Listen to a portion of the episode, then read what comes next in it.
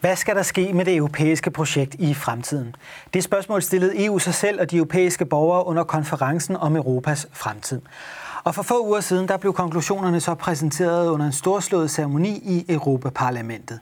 Men er de europæiske politikere og borgere nået frem til de rette løsninger for Europa? Det spørger jeg mine gæster om i denne serie. Mit navn er Christian Folager. Velkommen til.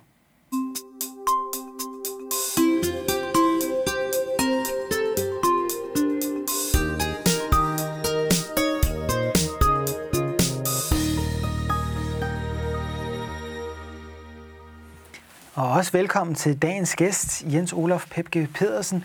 Du er klimaforsker ved Danmarks Tekniske Universitet. Hvad går man og laver som øh, klimaforsker? Man laver mange forskellige ting. Ja. Så en af de ting, jeg arbejder med, er, er en øh, særlig form for klimamodeller, som på engelsk i hvert fald hedder Earth System modeller, hvor vi prøver sådan at, at, at modellere øh, det globale klima og nogle, nogle globale strømninger i klimaet. Og, øh, og vi har blandt andet brugt dem til øh, både den, den forrige og den seneste øh, rapport, der kom fra FN's klimapanel. Og nu er jeg så også på et institut for rumforskning og rumteknologi, så noget af det, vi kigger på, er også, om rummet påvirker klimaet. Ja. Og, og specielt om nogle af de forstyrrelser, der er i rummet, som skyldes solens øh, udkastninger, om de øh, påvirker os. Og det gør de i form af, at de giver forstyrrelser på for eksempel GPS-systemet og navigation. Og vi hører jo meget om klimaet. Det fylder utrolig meget i den offentlige debat. Hvad er det, der skaber øh, klimaforandringerne? Jamen, øh, øh, der er sådan øh, tre, tre ting, der ændrer klimaet. Altså, der er øh, nogle menneskeskabte påvirkninger, og det er blandt andet den måde, vi ændrer atmosfærens sammensætning på, altså når vi udleder øh, CO2 eller metan eller lattergas eller, eller nogle andre gasser. Og så påvirker vi også klimaet, når vi forurener luften. Altså mange af de partikler, aerosoler, som vi sender ud i luften med, med forurening, øh, brændeovne og øh, små bål og så videre, er også med til at påvirke klimaet. Og så påvirker det klimaet, når vi ændrer jordens overflade, altså når vi fælder skov og dyrker jorden op, eller når vi udvider byerne. Altså urbaniseringen har jo fart på, så byerne bliver større og større. Det ændrer også klimaet. Og så er det de naturlige klimapåvirkninger, altså solens påvirkning, øh, vulkaner, øh, altså de, de vigtige øh, naturlig klimapåvirkning. Og det, der så gør klimaforskning svært, det er, at klimaet også står og varierer sig selv uden at, at være tvunget til det. Så er også det, vi sådan kalder interne variationer, ja. hvor, hvor klimaet står og svinger. Ja. Og det er dårligt forstået, men jeg tror, det er noget af det, der er med til at, at, at øge forvirringen omkring, ja. hvorfor klimaet egentlig ændrer sig. Så der er en menneskelig faktor, en, en naturskabt faktor, og så er der en indre faktor. Så er der sådan en indre oscillation, ja. som ja. Øh, er sådan nogle interne variationer. Og hvordan kan man veje dem over for hinanden? Hvad, hvad, hvad betyder mest? Øh, jamen, det er jo også det, der er svært, øh, og, og man kan sige lidt efter, hvem man spørger, får man forskellige svar. Jeg tror nok, i, i den offentlige forståelse, der er det nok alt, der på en eller anden måde er menneskeskabt. Og problemet er lidt også, at det er den måde, som man i, i FN ofte definerer klimaændringer på, så er klimaændringer per definition menneskeskabte. Så, så det, man kalder klimaændringer, er sådan set altid menneskeskabte. Øh, så så det, altså man kan ikke sige, altså klimaforskerne kan jo ikke præcis svare på, hvor, hvor meget øh, der skyldes det ene og det andet. Mm. Det eneste, vi kan se, det er, at altså, klimaet varierede også før industrialiseringen, så vi har også haft varme og kolde perioder. Og de mekanismer holder jo ikke op med at fungere. Ja, man har jo haft for eksempel den lille istid i Europa i 1600-tallet. Ja, det har vi, og vi har også haft øh, det, vi kalder middelaldervarmen, ja. hvor øh, vikingerne ja. sejlede til Grønland og ja. dyrkede landbrug der. Ja. Og, øh, og det, det er lidt uheldigt selvfølgelig, når vi definerer, hvor meget klimaet nu må ændre sig i fremtiden, altså hvor meget ja. må temperaturen stige, ja. så har man valgt at sige, at udgangspunktet det er perioden før industrialiseringen, ja. eller lige det omkring, øh, omkring 1765. Og det var så lige på det tidspunkt, der måske var den koldeste periode efter istidens afslutning. Så vi har også gjort opgaven rigtig svær for os selv, ved at vi tager udgangspunkt i, i, i et rigtig koldt niveau. Og, og giver det egentlig mening at tale om, at man skal nå en bestemt temperatur, og så er der en, det er simpelthen grænsen, den må ikke stige mere end det punkt? Altså, mm. hvis, hvis der er en naturlig variation? Mm, altså, man kan sige, det, andet lige så ved det menneskeskabte bidrag ved noget, der kommer oveni den naturlige variation. Så, så man kan sige, det giver jo altid god mening at, at reducere, ja. eller, eller ikke øge det menneskeskabte bidrag mere end nødvendigt. Men, men det giver jo ikke mening at, at, at definere, hvad er den optimale temperatur, eller hvad er det optimale klima. Altså, jeg tror ikke, at klimaet herhjemme var bedre i 1700-tallet, end, end det er i dag. Og det, der måske også nogle gange er, er lidt problemet, det er, at det er jo sådan et sjovt område, hvor der er en blanding af, af noget videnskab og noget politik. Så for eksempel de målsætninger, man har sat sig med Paris-aftalen med, at, at klimaet højst må stige 2 grader i forhold til før industrien, før det før industrielle niveau, og helst kunne med halvanden grad. Altså det er jo ikke nogen videnskabelige målsætninger, det er jo nogle politiske valg, man har valgt. Så det er jo ikke sådan, det er jo ikke sådan videnskaben kommer og siger, at det er det her, politikerne skal gøre. Og vi skal jo tale lidt om det, som de europæiske politikere ønsker at gøre. Men øh, for at, at, at prøve at få, få perspektivet klart, altså man kunne godt risikere, at selv hvis øh, de europæiske politikere lykkedes med alt, hvad de gjorde, og det hele gik fuldstændig, som de ønskede sig, så kunne temperaturen alligevel godt stige. Øh, fordi der er også påvirkninger, der er uden for menneskelig kontrol. Ja, det, jamen det er det. Og, ja. og det, øh, så, så, så der er ingen garanti for, at, at, at der ikke også er en naturlig klimapåvirkning, som kommer ind og måske ligefrem overdøver nogle af de ja. menneskeskabte. Ja. Uh, men det udelukker selvfølgelig ikke, at, at det alt andet lige kan være en god idé uh, at reducere de menneskeskabte. Men, men det er jo lidt bekymrende, hvis man uh, satser meget på et bestemt mål, altså en bestemt målsætning om, hvad temperaturen, ja. hvor meget den må ændre sig i fremtiden. Ja. Det er ellers det, de har gjort jo. Det er jo det, man har gjort med Paris-aftalen, og det er måske også fordi, det er noget af det, der er nemmest at måle. Sådan, ja. Så man kan sige, der, der er så mange andre parametre, man kunne måle klimaet på. Øh, og i virkeligheden, at det man måler, når man måler øh, den globale temperatur, er jo i virkeligheden en overfladetemperatur. Øh, der er jo rigtig meget af, af energien, der også bliver øh, akkumuleret i havet. Øh, så det svarer jo lidt til, at man, øh, måske hvis man nu vil, man, man har et steg i ovnen, og så måler man, øh, man temperaturen på overfladen for at finde ud af, hvornår stegen er gået. Så der er jo rigtig meget andet i klimaet, man også kunne måle på. Men, men problemet er, det, det er meget nemmere at måle overfladetemperatur. Og hvordan skal vi opveje de forskellige øh, påvirkninger op for, over for hinanden? Altså, hvor meget har mennesket påvirket det? Hvor meget har de naturlige påvirkninger påvirket klimaet? Og så den her indre øh, påvirkning, vi ikke helt kan, kan, kan måle eller forklare? Ja, og man kan sige, en af de ting, mennesket gør, som faktisk afkøler klimaet, øh, det er den luftforurening, vi har forårsaget. Så rigtig mange af de partikler, vi sender ud i atmosfæren, altså øh, udstødningsgasser for eksempel ja, fra motorer eller fra skibe, ja. er faktisk med til at køle klimaet. Og så kan man sige, så vil det jo egentlig være bedre at blive ved med at forurene luften, men, men, men det er jo faktisk noget, vi dør af. Altså, der er jo millioner af mennesker, der dør hvert år på grund af luftforurening. Så derfor giver det jo god mening at satse på at reducere luftforureningen. Men det har altså faktisk den klimaeffekt, at det så er med til at, at reducere en afkølende virkning, som vi ellers øh, ja. kunstigt havde skabt. De europæiske politikere ønsker jo, at Europa skal være klimaneutralt i, i 2050. Er det så en meningsfuld øh, målsætning, øh, set som klimaforsker? Altså, den er jo ikke meningsfuld, hvis det øh, betyder, at EU er det eneste land, der gør det. Øh, man sige, det kan godt give mening, øh, hvis man globalt eller internationalt blev enige om, at vi vil alle sammen være klimaneutrale på et tidspunkt. Og, og det kommer nok også til at ske. Altså, øh, man kan sige, den periode, hvor vi bruger øh, kul, olie og gas, er jo en overgangsperiode i, i, i menneskehedens historie. Mm. Øh, så om ikke andet, så løber vi jo tør for de her energikilder. Så, så på den skal vi begynde at bruge noget andet. Øh, det, der jo er problemet, det er, hvis EU er det eneste land, der gør det, fordi vores indflydelse på det globale klima er meget lille. Altså EU-landet står for under 10 procent af de CO2-emissioner, der er. Mm. Så det kan godt være, at man kan sige, vi kan gøre et eller andet ved, at vi beslutter at være klimaneutrale, men hvis det bare betyder, at, at kineserne så bruger løs, øh, eller Indien eller Rusland, så har det jo ikke den store betydning andet, end at vi måske reducerer vores egen økonomi ja. eller velstanden. Vi har faktisk øh, til den her serie indhentet reaktioner fra borgerne og fået spørgsmål fra dem. Og, og vi har et spørgsmål fra, fra en øh, seer, som er lidt i forlængelse af det her. Der blev spurgt, hvor stor en forskel kan EU gøre for klimaet? Er det altså, vel lidt i forlængelse af det? Altså, hvis, ja. hvis, hvis EU gør det alene, hvor, hvor stor en forskel vil det Jamen, så gøre? Så, så bliver det svært at måle forskellen. Øh, okay, så, okay. så, næsten altså, til at måle. Altså... Altså, man siger, en, en 10% nedgang, øh, det svarede til nogen til, hvad der skete under coronanedlukningerne. Okay. Så man kan sige, alle de fly, der holdt stille, og biler, der blev i garagen, og fabrikker, der lukkede ned, det betød, at, at det globale CO2-udslip faldt med, med 8-9 procent eller sådan noget. Så ja. det, det er noget af den størrelsesorden. Og, og det kunne man ikke engang se på det globale, altså hvor meget CO2 øh, hedder det, koncentrationen var i atmosfæren. Nej. Så, så selv sådan en, en 10% nedgang kunne man ikke måle.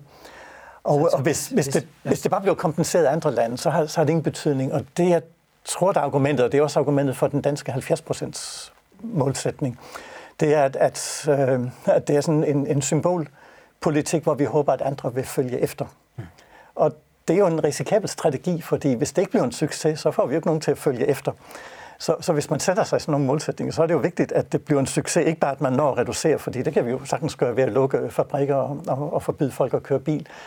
Øh, men, men hvis det skal være en succes, så skal vi jo også samtidig bevare vores øh, sikkerhed og vores velstand og vores øh, energiforsyning, øh, altså en sikker energiforsyning. Ja. Og lige nu synes jeg jo, problemet er, at man i årvis har fokuseret rigtig meget på klimamålsætningen, øh, hvor vi vil reducere vores CO2-udslip, men man har ignoreret, at, at vi jo også har et behov for energi. Øh, så det er jo ikke bare, at vi, vi fravælger nogle energikilder, øh, hvis det så betyder, at, at folk sådan nogen må vælge mellem, om de vil sulte eller de vil fryse. Øh, så, og, og man kan se, altså, jeg synes, den største krise nu er jo, at vi har krig i Europa.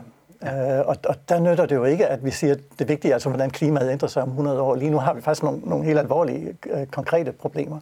Ja. Øh, og der er bange for, at, at de her klimamålsætninger fjerner fokus fra det, som ja. er de reelle ja. Øh, udfordringer. Men du siger altså som klimaforsker, hvis, hvis EU blev klimaneutralt i morgen, så vil man faktisk ikke kunne måle en effekt på klimaet? Det vil man stort set ikke kunne. Nej. Altså, vi, vi taler om, om brygdel af en grad eller sådan noget. Så det giver ikke mening at lave alle de ting, EU foreslår, med mindre at resten af verden også gør det? Nej, nej det, det gør det ikke. Det gør det ikke? Øh, nej. Så ikke, ikke ud fra... Altså klimaet er jo ligeglad med, om, om ja. udledningen kommer fra Europa, eller fra Kina, eller ja. fra øh, Rusland. Det er jo klart, det handler om kloden. Det, det handler jo, om hele kloden. Ja, ja. Øh, så, så, så med mindre vi, vi gør det øh, klogt, altså på den måde, at, at vi, altså de klimainitiativer, vi tager, at de også øger vores egen sikkerhed og, og velstand, øh, så synes jeg, det er svært at argumentere for, øh, at, at vi skal gøre det. Men mindre vi tror på, at andre automatisk følger efter. Ja. Og som jeg sagde før, så er det en, en farlig strategi, hvis eksperimentet mislykkes, fordi så er vi sikre på, at andre lande ikke vil kopiere øh, det, vi gør. Ja. Det kunne vi være nok være forholdsvis sikre på, ja, at de ikke vil gøre. Det vil de nok ikke gøre, hvis Nej. det kan fremvise af en økonomi, der er Nej. gået i stå, og, en befolkning, hvis velstand er, er forringet. Og den her målsætning om at reducere med 70 procent i 2030, der kan jeg jo så høre på det, du siger, at hvis klimaneutralitet i hele Europa ikke kan måles, så vil øh, dansk målsætning om 70 procent altså slet ikke kunne måles på klimaregnskabet i verden. Nej. Og det, det, Nej, og det, det, det påstår politikerne heller ikke. Nej. Altså, de er sådan set meget klar over, at altså, jeg tror, vores samlede emissioner er en promille eller sådan ja. noget af de globale. Så det handler om at inspirere. Så på den måde er, er betydningen øh, ja. meget lille, og, og, og man siger, men en symbolsk politik kan også godt være en politik. Eller sådan, ja, ja. Så, øh, men, men, men igen er det jo så spørgsmål, man kan få andre med ja. øh, på det. Og, og lige nu vil jeg sige, det er jo lidt svært at, at se, hvad resultatet har været af de mange 100 milliarder, vi har postet i den grønne omstilling. Altså man skulle tro, at vi havde billig energi nu, men altså min elregning stiger jo rigtig meget, på trods af, at, at vi har så mange vindmøller, der producerer strøm. Ja. Så mange vindmøller i sig selv har jo ikke givet en, en, en, en billigere elpris. Eller sådan. Og, det, og det er selvfølgelig, fordi elprisen afhænger af mange andre ting, ja. end lige hvad, hvad det koster at producere vindmøllestrøm. Ja. Har vi de energikilder, vi skal bruge til at lave en grøn omstilling? Nej, det har vi jo heller ikke, øh, fordi indtil nu har strategien jo været, at... Øh, at vi bruger, at vi satser på, at russerne vil levere den gas, der skal til for at understøtte den grønne omstilling. Altså man siger, problemet med, med de såkaldte grønne energikilder er jo også det velkendte. Altså, når solen ikke skinner eller vinden ikke blæser, så skal man have noget andet. Og man skal have noget andet, der hurtigt kan træde til.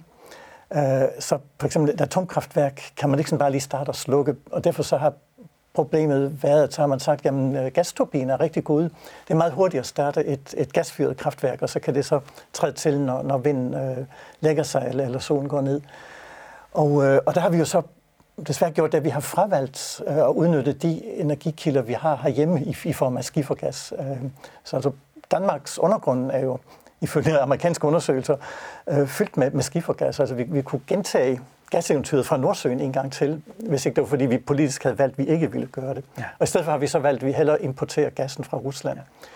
Og argumentet har været, at jamen, det er en overgangsperiode på et antal årtier, og så har vi ikke længere brug for gassen, så derfor er der ingen grund til at, at, at udvikle vores egen energiforsyning.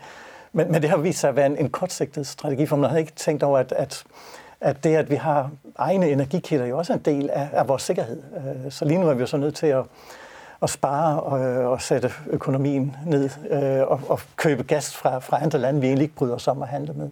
Men den grønne omstilling og klimaproblemerne, eller klimaforandringerne, er noget, der optager rigtig mange europæere. Det fylder også rigtig meget under den her konference om, om Europas fremtid. Ja. Når du læser de her øh, forslag fra konferencen, hvad, hvad falder der så i øjnene? Er, er det gode forslag? Ja, men det er det. Øh, og altså, jeg siger, det er jo meget svært at have noget imod øh, ja. de forslag. Altså, det er jo lidt ligesom, når børn skriver ønskesedler til julemanden, at de vil gerne have. Altså, der er jo ingen ende på, hvor mange ønsker de har der. Øh, og, og mange af at tingene er jo også sådan, uh, formuleret på en måde, altså vi skal reducere uh, forbruget af, af, af pesticider, og vi vil have bedre arbejdsmiljø og, og større sikkerhed på arbejdspladsen osv. Uh, og det, det er jo ting, som, som ingen kan have noget imod. Så, så kan alle vil sige, at at jamen, jamen, altså forslagene er rigtig gode, mm. så, så det er meget få af de forslag, jeg vil sige, jeg synes er en dårlig idé. Uh, det eneste problem er, at, at, at det er jo ikke en gratis omgang. Uh, så mange af de her ting vil jo have en omkostning, og, og, og så må man jo så, og det er jo så det, der er politikernes opgave, ja. at sige, jamen, så er vi jo nødt til at prioritere, fordi altså, den grønne omstilling er jo ikke i sig selv uh, en, altså, det er jo ikke, det, politikerne vil, vil gerne uh, gøre uh, gode gerninger, og, og derfor så taber de tit hovedet, så snart man siger noget er grønt. Men, men det er jo ikke alle grønne initiativer, der nødvendigvis giver økonomisk mening. Og man kan sige, at altså, man kan også, altså man kan også få mange børnehaver øh, eller, eller vuggestuer eller mange sygeplejersker for de penge, vi bruger på den her grønne omstilling. Så det er jo også et spørgsmål om at prioritere, altså hvor vil vi gerne altså, bruge vores velstand. Ja. Og, og altså mange af idéerne, synes jeg, er, ja. er, er gode og fornuftige. Og det er jo vidtgående idéer i forhold til også de øh, idéer, som kommissionen har. Altså, det her omstillinger af hele transportsektoren. Ikke? 0% udledning fra nye øh, biler fra 2035 er et mål for Europakommissionen. Sikker infrastruktur til opladning af biler i hele Europa.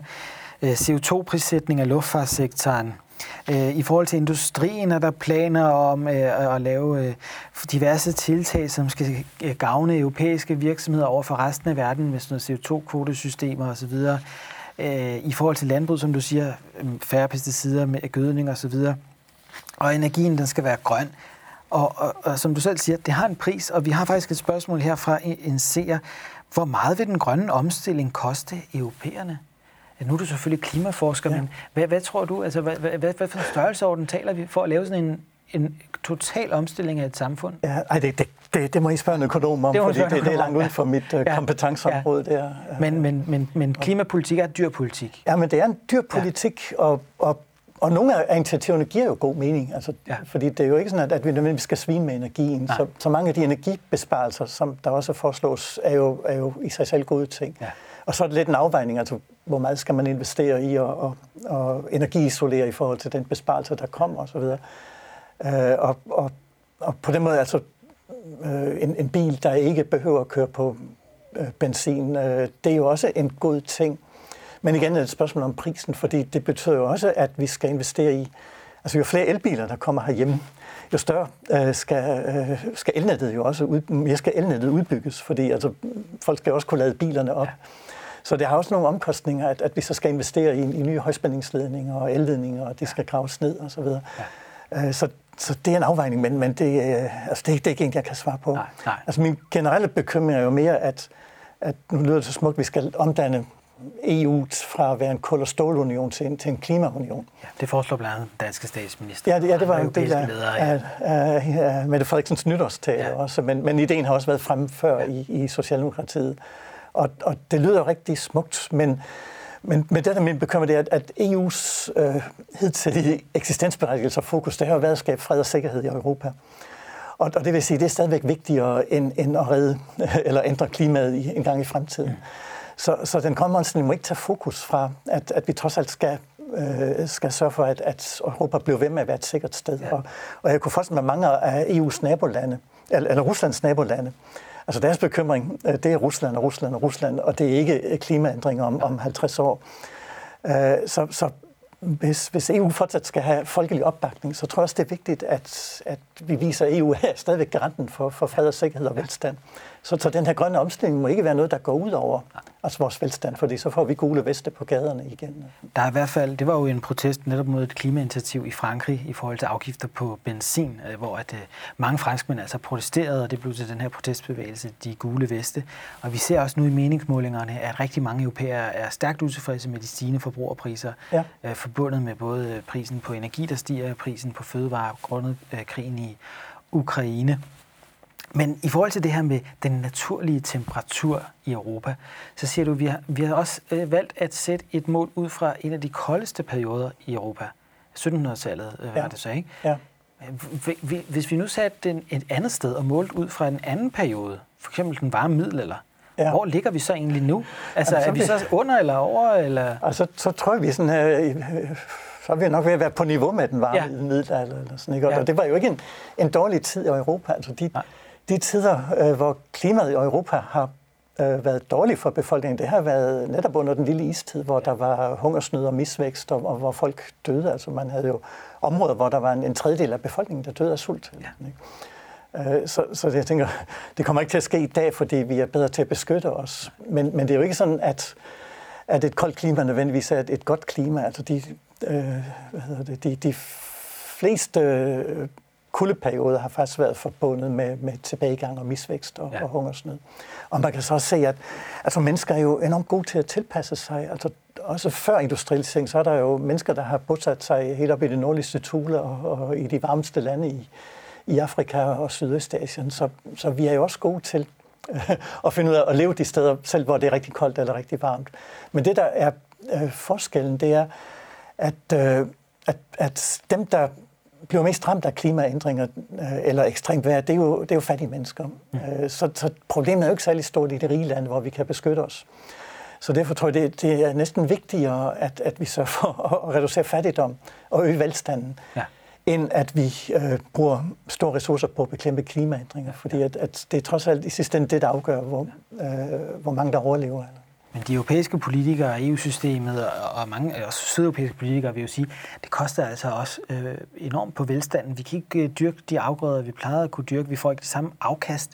At det, det er vel et, et bevis på, at, at der er nogle klimaforandringer i gang, som er, er værre, eller at temperaturen er højere, end den var tidligere i Europa? Eller? Ja, jamen det er den. Og... Altså oliventræer, dem havde vi også i middelalderen. Øh, ja. Og, er det så fordi, du vil have nogle andre oliventræer i dag? Eller hvad? Øh, lige oliventræer ved ikke noget, men altså, det danske landbrug har, dyrker jo også andre ting i dag, end de gjorde for 150 år siden. Ja. Altså, jeg, tror, jeg kan ikke huske, men det er en ret stor del af vores landbrugsproduktion, der nu er majs, øh, og, og det dyrkede man jo ikke for 100 år siden. Det gør man ikke, nej. Øh, og øh, isoleret set for dansk landbrug, så har klimaændringen faktisk været positiv, så vi har en, ja. en længere dyrkningssæson, og vi har ja. et varmere klima. Men, men det er klart, der er også en grænse for, hvornår det begynder at blive negativt. Ja. Øh, så, øh, så, så og der, der, øh, jamen der må man også kende, at der er nogle områder i verden, øh, hvor forholdene bliver forringet. Men, men, men det, man glemmer, det er, altså folk dør af hedebølger, og der er kommet flere hedebølger i takt med, at klimaet er blevet varmere. Men der dør også folk af kuldebølger, øh, og der dør faktisk langt flere mennesker af kulde end af varme. Øh, og det er noget med, altså årligt er noget med omkring 4,5 millioner, der dør på grund af kuldebølger. Og, og igen er det jo fattige og udsatte mennesker, der dør som ikke har råd til at varme deres huse op, øh, eller ikke har råd til tøj, øh, eller varmt tøj. Og, øh, og til gengæld dør der omkring en halv million af varme. Øh, så, så der er jo et ret stort misforhold mellem, at man fokuserer rigtig mange på dem, der nu dør på grund af en hedebølge. Og så glemmer vi, at der faktisk er, at der er endnu flere mennesker, der nu bliver reddet, som ikke dør, fordi vi har færre kuldebølger. Ja. Så igen er en, en temperaturstigning er jo ikke i sig selv en, en dårlig ting. Men, men der er selvfølgelig grænser for, ja. hvornår det vender, og, og det er jo sådan noget, det økonomer prøver at regne på. Så der er også en omfordeling på en måde. Altså det, det gavner øh, danske landmænd, øh, men det kan så til gengæld være en ulempe for sydeuropæiske landmænd, ja. som måske så kan omlægge deres produktion til noget andet, der kan tåle højere varme. Ja, eller, eller man skal bruge øh, mere energi på, på kunstvanding eller, ja. eller, eller nogle ja. ting, eller, eller finde nogle afgrøder, der ikke kræver så meget øh, vand som, ja. som noget af det, der bliver dyrket nu. Eller sådan. I forhold til fremtidens Europa og alle de målsætninger, man har fra europæisk side, hvor mange penge man investerer i det, tror du så, at, at det vil øh, blive en succes? Altså vil, vil europæerne kunne lykkes med at påvirke klimaet i en positiv retning? I hvad de ser som en positiv ja. retning er. Ja. Det, altså, det vil sige, at øh, på en eller anden måde bekæmpe temperaturstigningerne? Altså, nej, altså, nøgternt set tror jeg ikke, at det EU kan gøre, eller, eller kommer til at gøre, for den helt store betydning. Altså, der, der er vores indflydelse på verden nok efterhånden ret begrænset. Ja. Og, og min bekymring er jo igen, at altså, det, der bestemmer vores indflydelse i verden, øh, det er jo ikke, hvor meget vi kan gøre for klimaet, men, men det er vores, øh, altså vores egen styrke, altså vores økonomiske styrke og, og vores, vores forsvar. Fordi altså, øh, når man bor i Europa, så kan man godt få indtryk af, at hele verden øh, synes, demokrati er en god ting, og, og, og, og, og vi lever i demokratiske samfund. Men, men, men der er ret få lande i verden, der er demokratiske, og, og det er en, et, et, et truet, en truet styrform. Øh, så der er jo rigtig mange øh, store økonomier, øh, som får større magt i, i, i fremtiden som, som ikke synes, demokrati er en god styreform, og som ikke synes, øh, frihed er en god ting. Øh, så hvis vi skal bevare øh, altså vores sikkerhed, øh, så tror jeg, altså, så bliver det nødvendigt, at, at vi prioriterer altså vores forsvar og vores økonomi øh, højere, end vi har gjort indtil nu. Ja, og højere end klimaet. Højere end klimaet, ja. ja. ja det, det tror jeg, altså, altså, det er en kynisk måde ja. at se det på, men, men, men det er den samme måde, man ser på det i, i Kina og i Indien og i ja. Rusland. Altså kineserne vil ikke sætte deres sikkerhed eller økonomi over styr ja. af hensyn til nogle fremtidige klimaændringer. Vi må se, hvordan øh, det sker, øh, og hvordan det påvirker den europæiske fremtid, og om vi får et grønnere Europa. Jeg vil sige tusind tak, fordi du kom her i dag, Jens Olaf, og gjorde os klogere på klimaet og, og klimapolitik. Og tak til jer derhjemme, der så med. Husk, at vi snart er tilbage her på kanalen med en ny serie om Europa. Vi ses.